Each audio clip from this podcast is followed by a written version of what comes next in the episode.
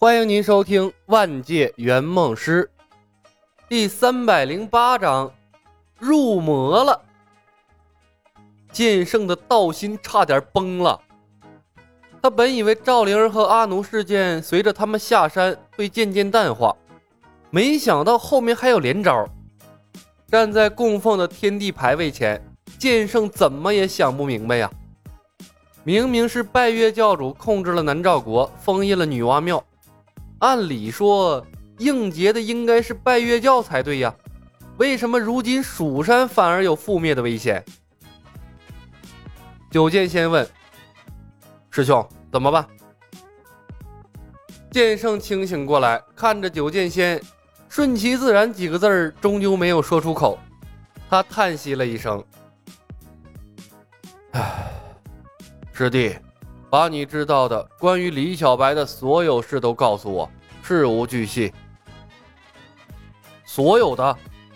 九剑仙看着剑圣严肃的面孔，事情要从余杭镇说起。那天我去余杭镇，那天我去余杭镇找李逍遥，打算传他御剑诀。剑圣打断了他，问道：“你为什么要去找李逍遥？”十年前，拜月教主陷害青儿的时候，一个会使用御剑术的蒙面青年突然出现，和我一起救走了赵灵儿。那个青年很严肃地告诫我，让我不要在十年后去余杭镇教一个叫李逍遥的人武功。九剑仙迟疑了片刻：“师兄，你知道我的性格，越不让我去做的事情，我偏要去做。”使御剑术的青年。十年前已经有蜀山的前辈遇见蜀山的灾难了吗？剑圣呢喃。九剑仙后背渗出了一层汗珠，他以为一切灾祸是李小白造成的，没想到起因竟然是他。剑圣瞪了九剑仙一眼。后来呢？后来我找到李逍遥，准备教他御剑术的时候，李小白、李小黑两兄弟出现了。我看到三张一样的脸，怕麻烦，不打算交了。结果却中了李小白的因果羁绊。九剑仙的声音戛然而止，他想到了因果羁绊，根本就是李小白先天道体的能力，脸色一瞬间变得苍白，磕磕巴巴的道：“师兄，我上当了。李小白一开始就是冲着御剑术来的，不行，我要去找他，废了他们的武功。”站住！剑圣冷哼一声：“哼，拜月教主在南诏国，你是他的对手吗？继续说。”九剑仙回转过来，黑着脸把后来他如何听到武林中剑圣被认爹的谣言，匆匆忙忙赶回了蜀山，又如何见到了亲生女儿阿奴，以及到了南诏国之后科学院的种种，包括李小白用科学的方法论证御剑术。又把御剑术扩散开来，以及李小白的诡辩之词，一股脑的说了出来，没有任何隐瞒。说完后，蜀山派两个最杰出的人都愣住了。巧合多了，那就不叫巧合了。师兄，蜀山派被算计了。九剑仙汗淋淋的说道：“拜月教主太可怕了，他不止算计了蜀山，连女娲。”连女娲后人都算计了，不是拜月，是李小白。剑圣摇摇头，恐怕拜月教主也是李小白手中的一枚棋子，他身处局中而不自知啊。他，九剑仙不愿意相信。师兄，不可能吧？李小白武功低微，连御剑诀都学不会。他是先天道体，剑圣道。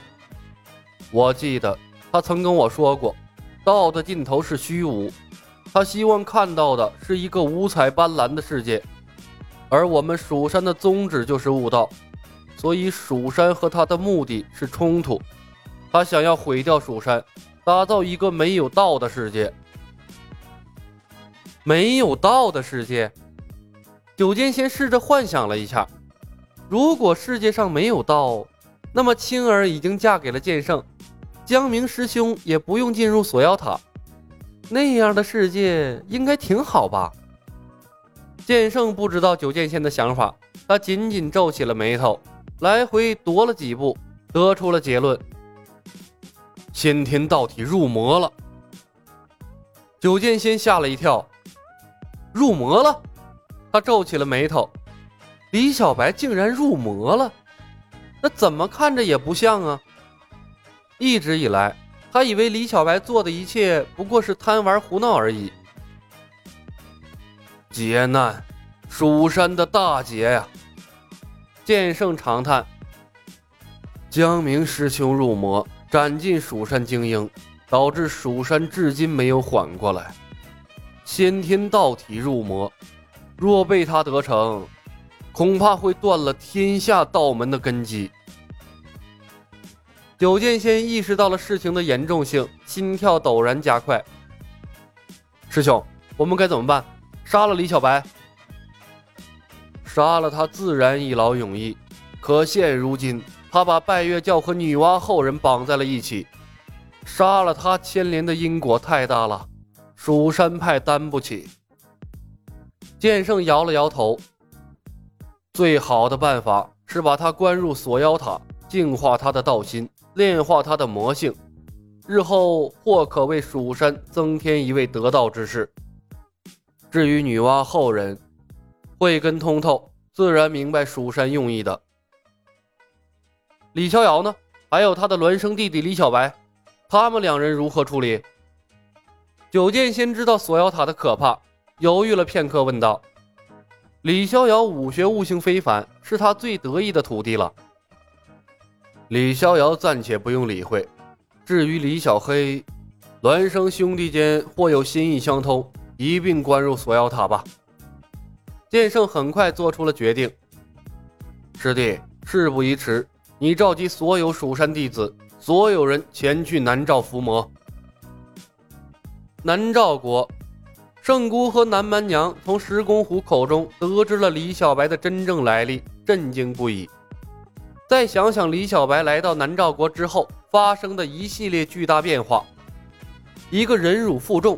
竭尽所能想要改变南诏国未来的有志青年跃然心上，尤其是圣姑更是汗颜不已。如果南诏国还是原来的样子，九剑仙找上门来认阿奴，圣姑未婚先孕，拜月教主岂能放过这么好的打击他们的机会？怕是九剑仙也不能全身而退。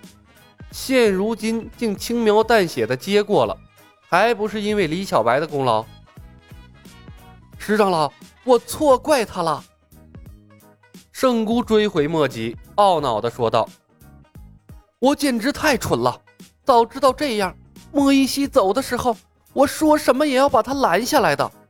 若因此给小白带去了灾祸，我就是南诏国的罪人，死都不会原谅自己的。我现在就去给小白道歉。”事情已经发生了，道歉又有什么用？他并不想让你们知道他的真实身份。你去找他，岂不是陷老夫于不义？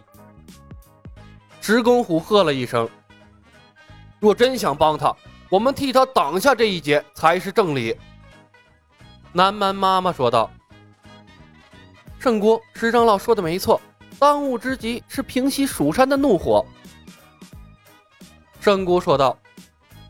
我即刻下令去民间收回散发出去的御剑术，力争把蜀山的损失降到最低。有莫依稀在从中斡旋，蜀山是名门大派，应该会放过他。覆水难收，何况是御剑术这样的顶级秘籍？石公虎摇了摇头。把秘籍传播出去的那一刻，小白已经得罪蜀山了。圣姑急道：“那怎么办？”总不能眼睁睁看着蜀山把小白抓走问罪吧？